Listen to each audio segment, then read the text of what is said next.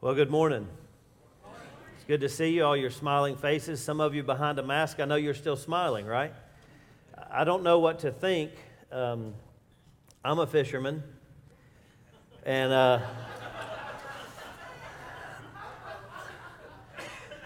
I'm not a liar. I'm a fisherman. Can I get an amen? There's some fishermen out there with me. The other thing, I don't know what this means, and from time to time in my own church, um, there will be things on the pulpit when I get to the pulpit. And uh, for a while, we were, we, the money would show up. And we didn't know what that was, never did, didn't know who was giving it, but at first it would show up as coins, and then occasionally there'd be a dollar or two. And so I asked our people, I don't know what that is, but if you want to keep putting it up here, we'll keep taking it, you know. So today I come up here and there's a car key, and I didn't. I didn't realize what a bonus and blessing it was going to be to, to spend time here with you at Crossroads. And I look forward to being with you next week. Um, this, this, will be, this will be good for us. As I was listening to Jack talk about uh, us and our relationship, I was thinking back. Uh, I met Jack, as I recall, in Sevier Heights Baptist Church uh, in, the, in the south part of Knoxville in 1998, as I recall.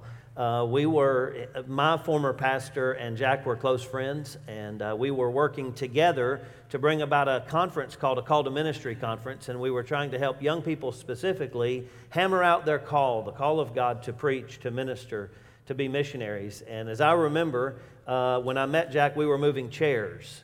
Uh, that, that may tell you a little about Jack and his, his uh, desire to serve the kingdom of God, uh, that he doesn't mind moving a chair or two if he has to and I'm thankful for our relationship. Uh, today, uh, we're in town because one of my nephews was married yesterday, and uh, so we all the family was together, and uh, and it was it's a it's good to get out and to be uh, with another body of believers, another group of folks who love the Lord, and I'm thankful for the privilege to be here with you.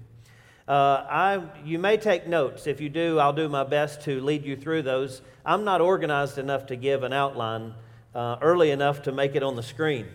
Uh, so that's, uh, that's kind of what we're going to do. But um, Jack has asked me to be a part of this series called Why.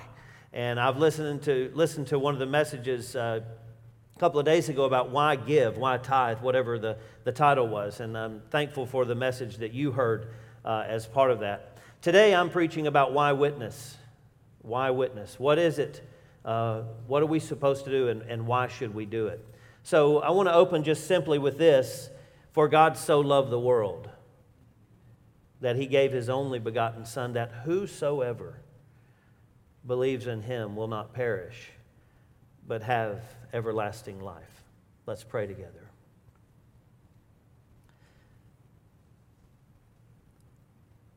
Our Father, you have revealed your love to us in the man, Jesus Christ.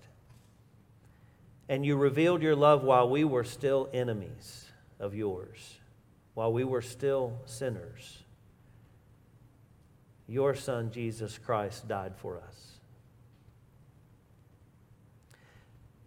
Father, challenge us this morning. I pray that you would pierce our hearts deeply and that we would share what we have received. In Christ's name we pray. Amen. When asked why do people get, share their testimony, we really need to back up and say, do people share their testimony? Do people talk about the Lord Jesus Christ? And the answer is no. Now, that's not entirely true across all of Christianity around the world. Some people do tell their story, but in America, not much evangelism happens. We want it to happen. In fact, when people are surveyed, they say, Oh, I want the opportunity to share my faith. I pray for the opportunity to share my faith. But very few people actually ever do. There's lots of reasons. The Jesus Film Project, uh, you may have uh, heard of that or seen the Jesus film. It's used as an evangelism tool worldwide by missionaries everywhere. But the Jesus Film Project did a survey of about 1,600 believers, Christians, claim, those who claim to be Christ followers, and they ask the question what prevents you from sharing your faith? What is it that prevents you from sharing your faith? The first thing we need to acknowledge is we live in America. Nothing prevents us from sharing our faith. Right? I mean, nobody's holding a gun to your head saying, if you talk about the Lord Jesus, I'm going to kill you. It doesn't happen. So, in reality, there's nothing that prevents, no exterior forces anyway, are preventing us from sharing our faith. But of these 1,600 people, the number one reason people did not share their faith, the number one reason is fear. Now, the survey didn't go deep enough to tell us what they were afraid of. But it does say that there is fear, and I will share with you that most of the fear is that you're going to mess it up and that you're, you're going to not tell them how to be saved in the right way, or that you're going to lead them instead of to Jesus away from Jesus. And that's what a lot of people fear. Let me just tell you something. If the Holy Spirit is at work and you are a willing vessel, the Lord will save them if all you do is stand there. But you got to be there because it's not your words that save anybody. It is the Holy Spirit moving in their heart that they might turn to Christ and that they might find in Him their salvation and that they may find grace sufficient for the sin in their life. See, it's really not up to us because Jesus is the one that saves. So fear is a liar, and he always is. But the number one thing is fear. Do you know what the second thing is? Lack of opportunity. Lack of opportunity. I think this is a lie as well. In Matthew chapter 9, Jesus talking with his disciples, here's what he says in verses 36 through 38. When he saw the crowds, he felt compassion for them because they were distressed and dejected, like sheep without a shepherd. Then he said to his disciples, The harvest is abundant, but the workers are few.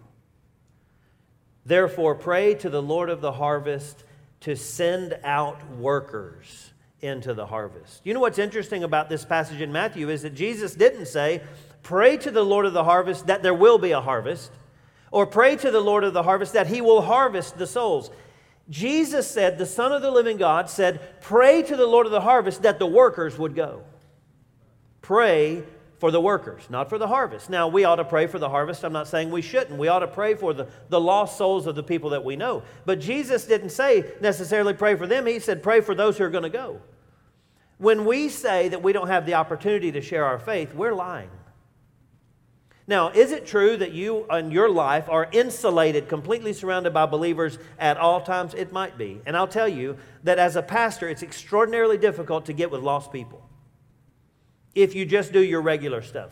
Because guess who needs the pastor? Church people. They call him, they text him, they email him, they stop by unannounced, and all of a sudden, all the things that he had planned for that day come to a screeching, grinding halt so that somebody can talk about the things that are going on in the church where the saved people are. Rarely does it happen that a person comes by and says, My heart is broken for this lost person at the gas station. Most of the time it is, Did you hear about so and so and what they're going through? All those things are legitimate, but they get in the way of the gospel. There's opportunities to share the gospel. The third thing from the survey for the Jesus Film Project 1,600 people. The third thing, which was 17% of the people, here's what they said nothing prevents me from sharing the gospel. How sad. Nothing? You mean there's nothing that stops you? No. Do you know what the response ought to be? Then what stops you? Then why aren't you sharing what you know? Well, the survey goes on, and some of the other things are unequipped or lack of interest, rejection, hostility, I'm too busy, all the things, all the reasons.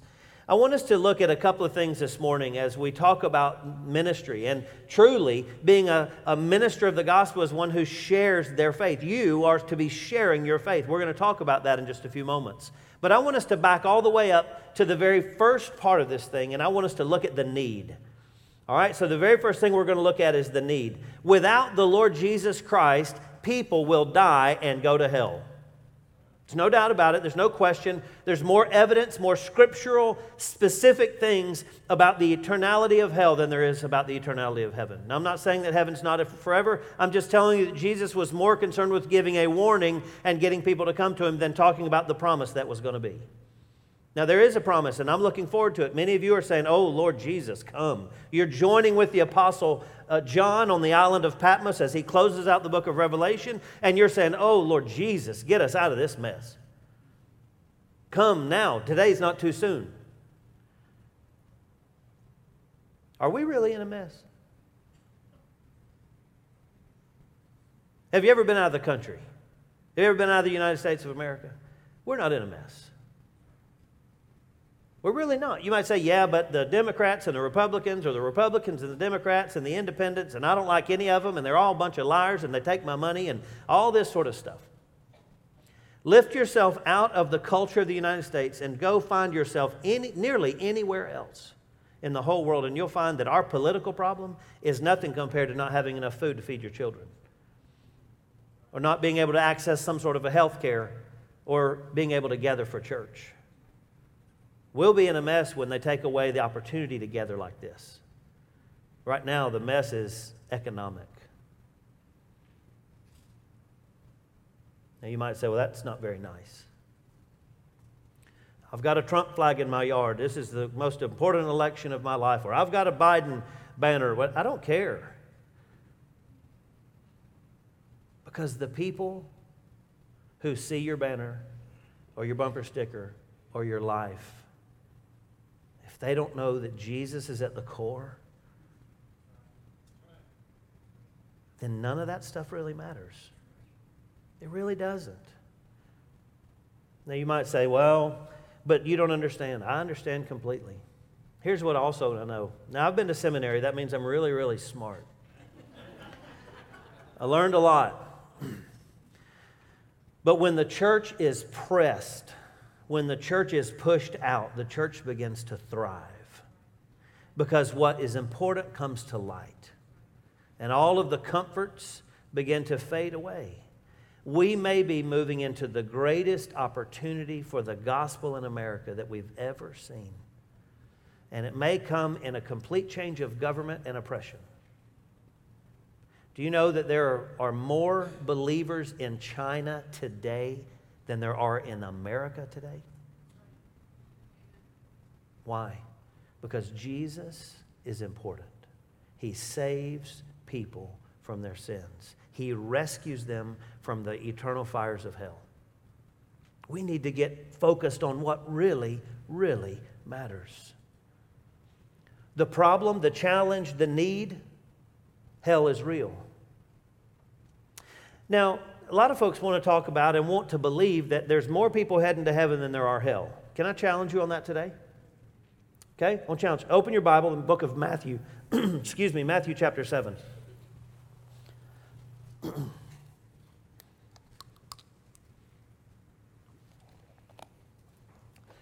Matthew chapter 7,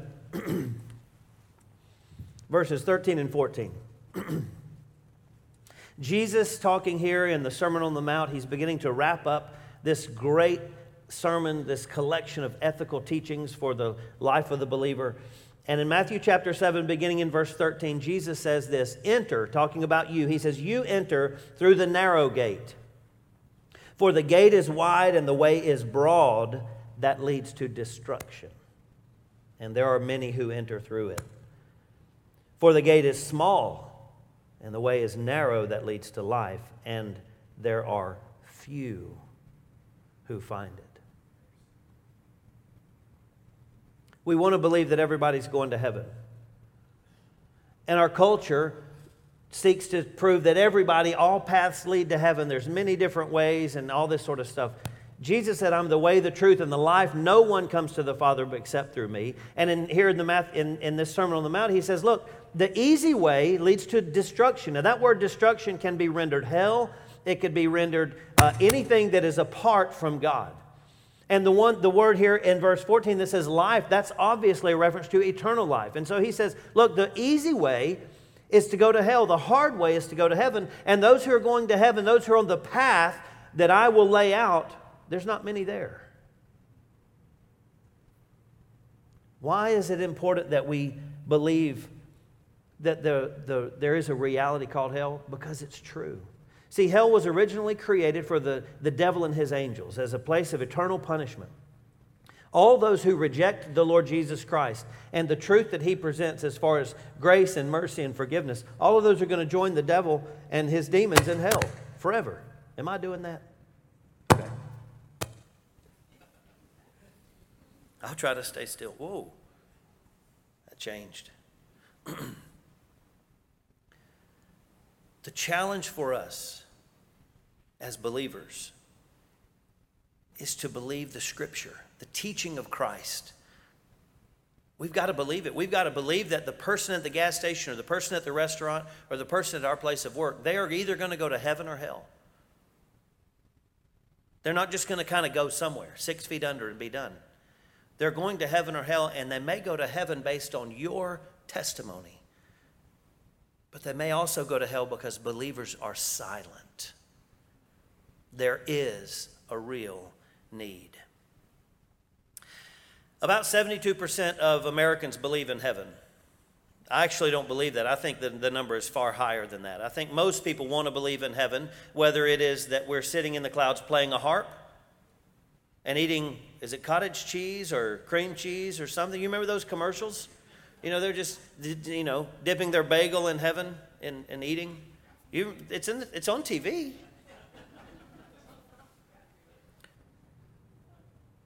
Most people want to believe in heaven. Only about 58% of people believe in hell.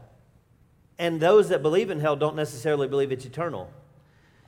This is why, this is at least one of the reasons that we have been called to speak, to tell the story. We sing the song, but do we say the words? I love to tell the story.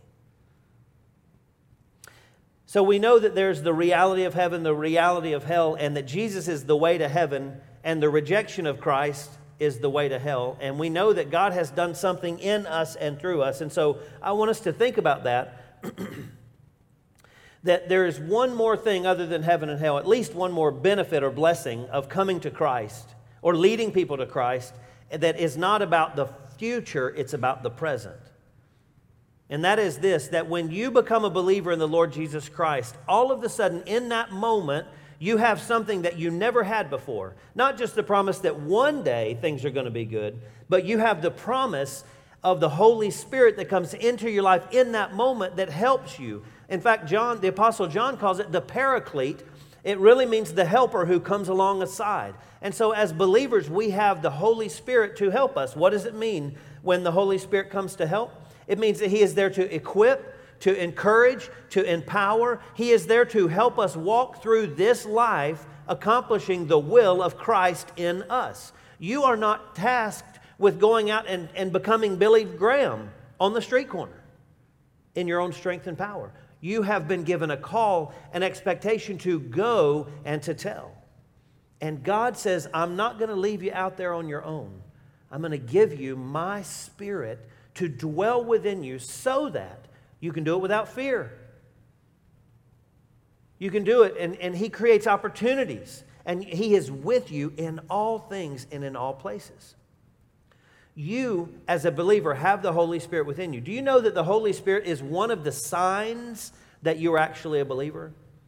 Go into First John and you'll see a, a lot of, of, of, of, evidences of, of your salvation, of, of the presence of Christ in your life. And one of the things you'll find is that the Holy Spirit within you is a sign.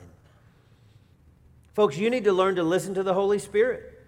So if you're pumping your gas and the Spirit says, go buy that guy a cup of coffee and ask him how his day is.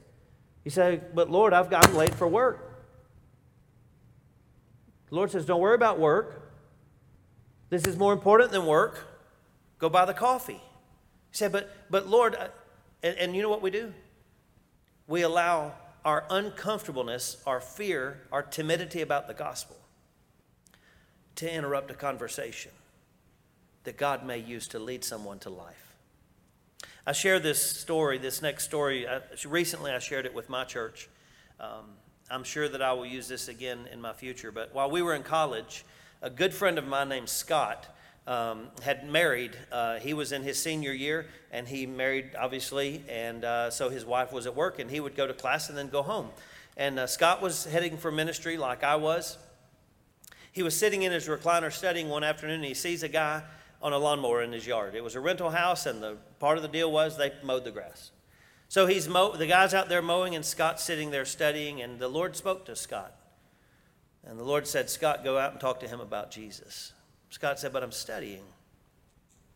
No, you go out and speak to that man about Jesus. Scott did not. He did not get up out of his recliner. He did not go and speak to the man. And though the man had been in his yard every week all summer, Scott never saw the man again.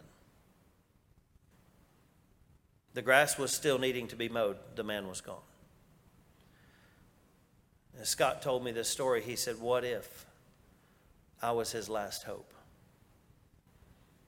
And what if I was the last opportunity God was giving him to repent, to turn from his evil and wicked ways, and to find forgiveness? What if? It's not my intention here to burden you with guilt. It's my intention to share with you that you have the opportunity to be working for Christ, to lead people into hope, into help, and into salvation.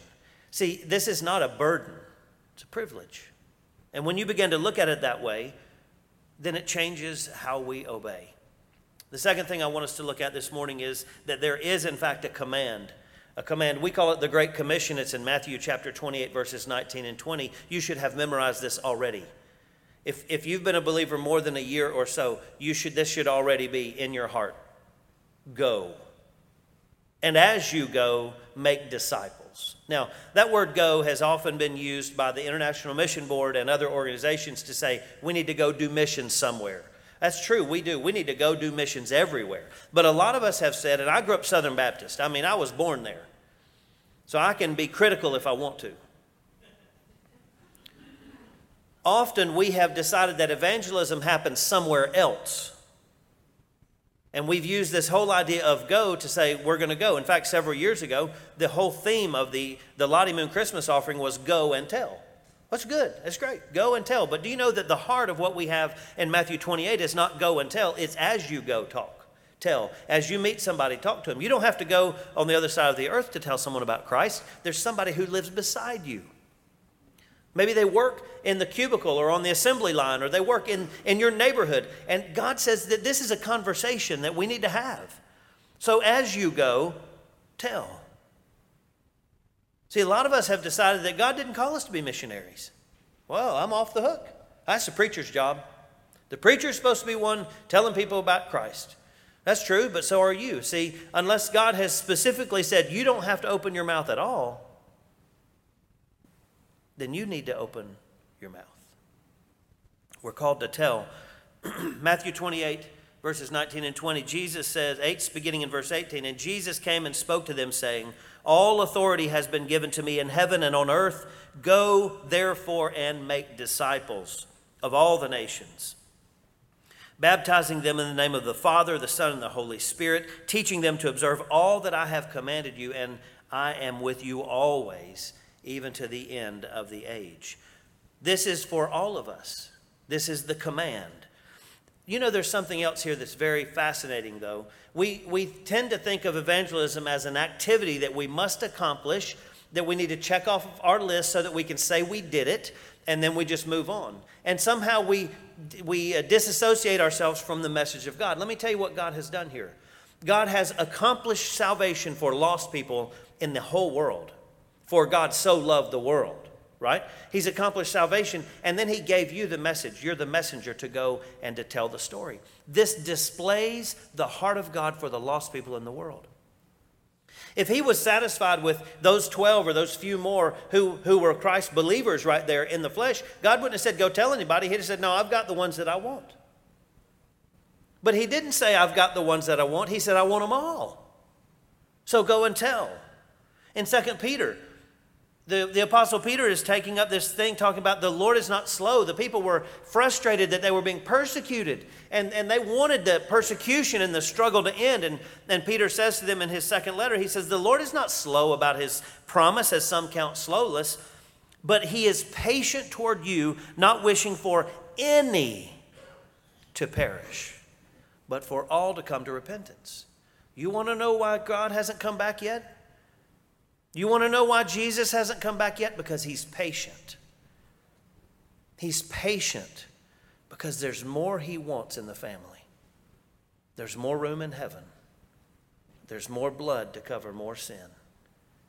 He is patient. His goal is the redemption of lost people. Your goal, often our goal, is the comfort of the saints.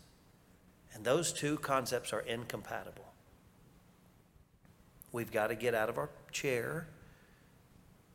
We've got to get out of our cluster of believers so that we can have a conversation. You know what? Let's take just a second. I want to share something with you. This is, this is, this is the audience participation portion of the sermon. Did anybody actually tell you about Jesus Christ? If somebody actually told you about Jesus Christ, would you raise your hand? What? You mean somebody told you all about Jesus? How in the world did that happen? Somebody cared enough about you to tell you about Jesus. Now, you might have been this tall, but somebody told you, didn't they? Because they believed the gospel story. They believed it, and they loved you, and they know that God loves you. Witnessing or evangelism, whatever you want to call it, it doesn't happen when you are silent. It just doesn't happen. Now, I told you this was a command. It is a command, and when there, where there is a command, you must follow. Obedience must be there. This is an easy one as well. How about this one? Love your neighbor as yourself. Is that a command? Sure, it is. Sure, it's a command, right? Yeah. So if it's a command, aren't you supposed to do it? Well, I mean, I think that's kind of how that works. I mean, I wasn't in the military, but my dad was, and he ran our house like he was. And so when dad said, This is what we're doing, guess what? That's what we did. He used to have these things called GI parties. They were always on Saturdays, and they always had to do with cleaning up the house. And here's how it worked Mom would get frustrated because we kids weren't doing what we were supposed to do, and dad would say, All right, here's the way it is GI party. Nobody does anything until it's done. We worked fast because we knew until the task was done to his satisfaction, we had no freedom to go and do anything we wanted to do. He called it a GI party. We didn't waver because we knew that he had tools in his tool bag. and he could make us miserable. Right? See, God doesn't make us miserable, but he still gives us commands. And the command is so blessed. Listen, Jesus loves them. Go tell them. How hard is it to say, Do you know that I was a sinner? I was a liar. I was a cheat. I was a thief. I've whatever. But do you know that God loves me so much that his son Jesus Christ died? He stood in my place, took on the sin of my life, and forgave me? Do you know that even though I used to be all that, now I'm a child of God? Do you know how many people need to hear that? Everybody you meet. That's how many people need to hear that. Third point, the last point. Evangelism or witnessing is an act of compassion. It is an act of compassion on your part. We have been told already love your neighbor as yourself. That's the second of the great two commandments love your neighbor as yourself. If you love your neighbor, you'll tell them how to escape the fires of hell. It's very simple. If you love them, you will tell them how to have help and hope. If you love them. Maybe our problem is we don't love anybody. Maybe we only love us and not them. But our love for people coming from the heart of God ought to drive us to a place to say, I don't want you to die apart from Christ. Please give me a couple moments that we can talk about this. Maybe it is that, that love for neighbor actually means that we love our neighbor, not just say it. Now, who is my neighbor? That sounds like scripture all of a sudden. Just who is my neighbor? And Jesus tells the story of the Great Samaritan. Because the Pharisees and the scribes wanted to pinpoint exactly who they had to be kind to. And Jesus said, Everybody. So often we do the same thing. They're three houses down, they're not my neighbor. Well, they're in the neighborhood. So I feel like they're probably neighbors. Any of you have a habit every it's the same pattern for every morning? You get up, you get dressed, you go somewhere. Do you? Do any of you stop by somewhere to get your uh, ca- your caffeine? Any of you? Is it a regular pattern? Jack does. I know he does, and it's sweet tea. I know how it works. Some of you do. Some of you. Let me just say thank you for being honest. The rest of these folks, not so much. A lot of us have patterns. We go to the same place every day. We see the same people every day. It's behind the counter, it's behind the register, the same people.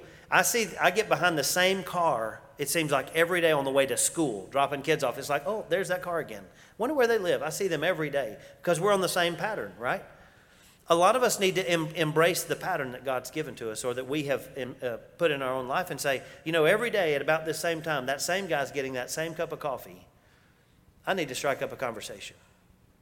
How's the fishing? How's the weather? Do you like football? It doesn't matter. We start a conversation in any way. But what it does is it begins a conversation that displays a love for the guy we don't even know. But there is somebody who knows him. God already knows him. God knows the condition of his heart, and God is putting you in the place, in the spot, in the space to talk about the important things. It may not be today. It may not be tomorrow. It may not be next month. But you might learn his name. Hey man, how you doing? I see you in here all the time. Yeah, well, you know, I'll get my coffee on the way to work. Yeah, me too. Man, I'll see you tomorrow. All right. Did you know that's the beginning of a conversation about spiritual things? Why are we so resistant to tell people about what we've found?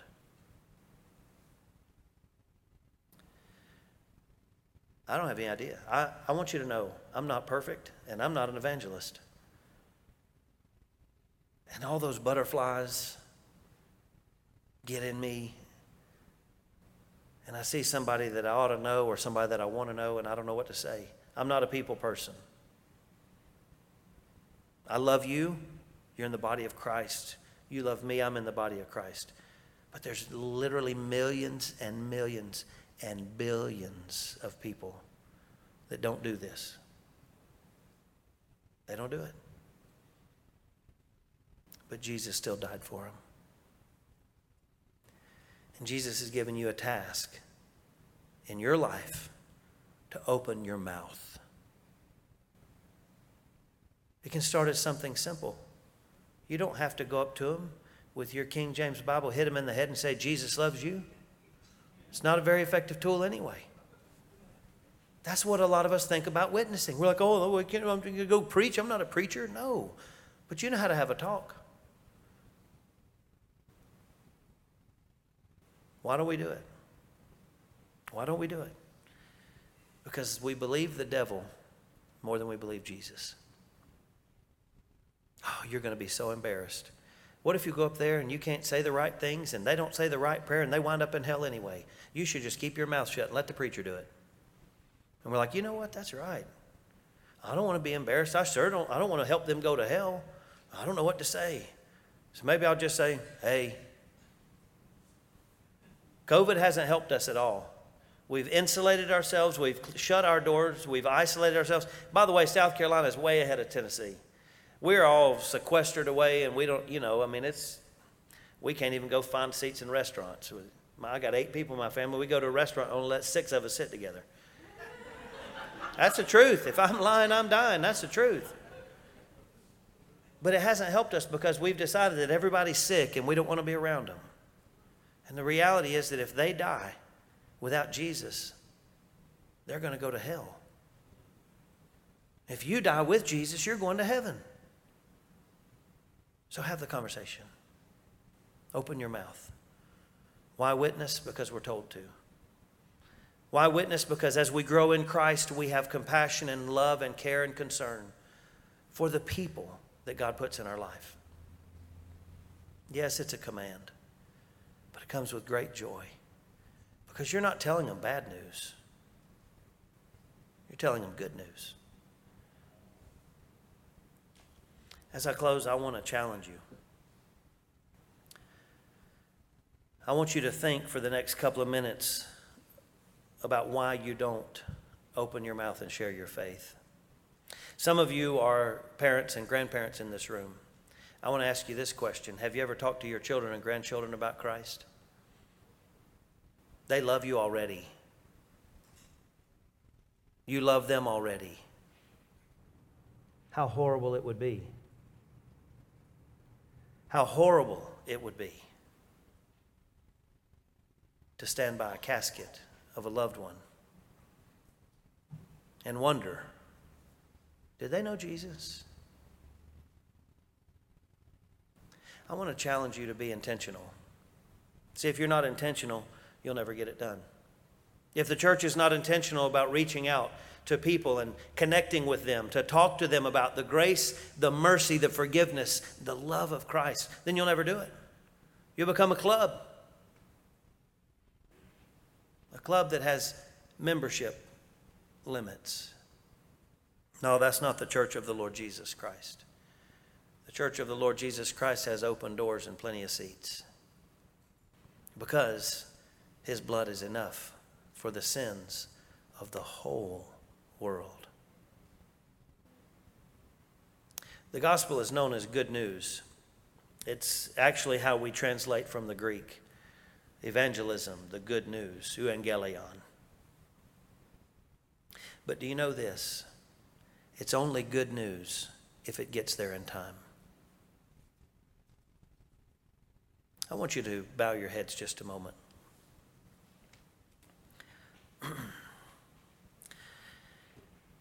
I want you just to prayerfully think about one or two people in your life who you have never had a spiritual conversation with. Maybe they live in your house. Maybe they are at your work. Maybe they are at the gas station or the grocery store. I want you to think about one or two people who are already in your life Do they know that you love Jesus?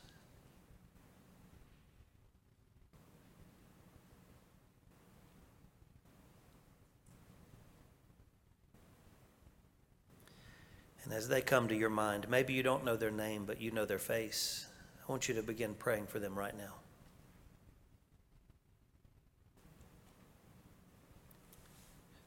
Pray that God would begin to create an opportunity for you to talk to them.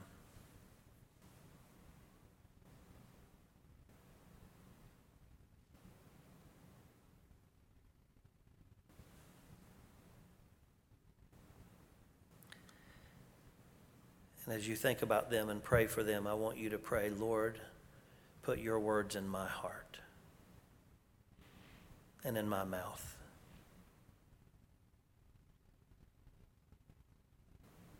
Lord, give me courage.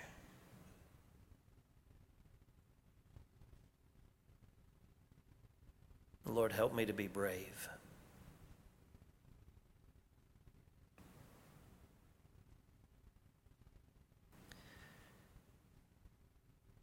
In just a moment, the musicians are going to come and we're going to sing. But before we do that, I want you to pray.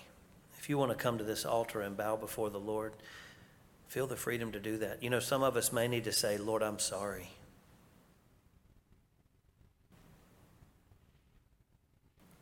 Lord, empower me. Whatever it might be. If God is speaking to your heart, bringing someone to your mind that you need to talk to, then you need to do it and you need to commit today that you will do as Christ has called us to do. My Father, I thank you for the privilege to be here. I thank you, Lord, for the message of the gospel, the good news. And Lord, as we are bowing now, I pray that you would give us a deep and heavy burden for those already in our lives who may not know Christ. And I pray, Lord, that we would love you so much that we would tell them about you.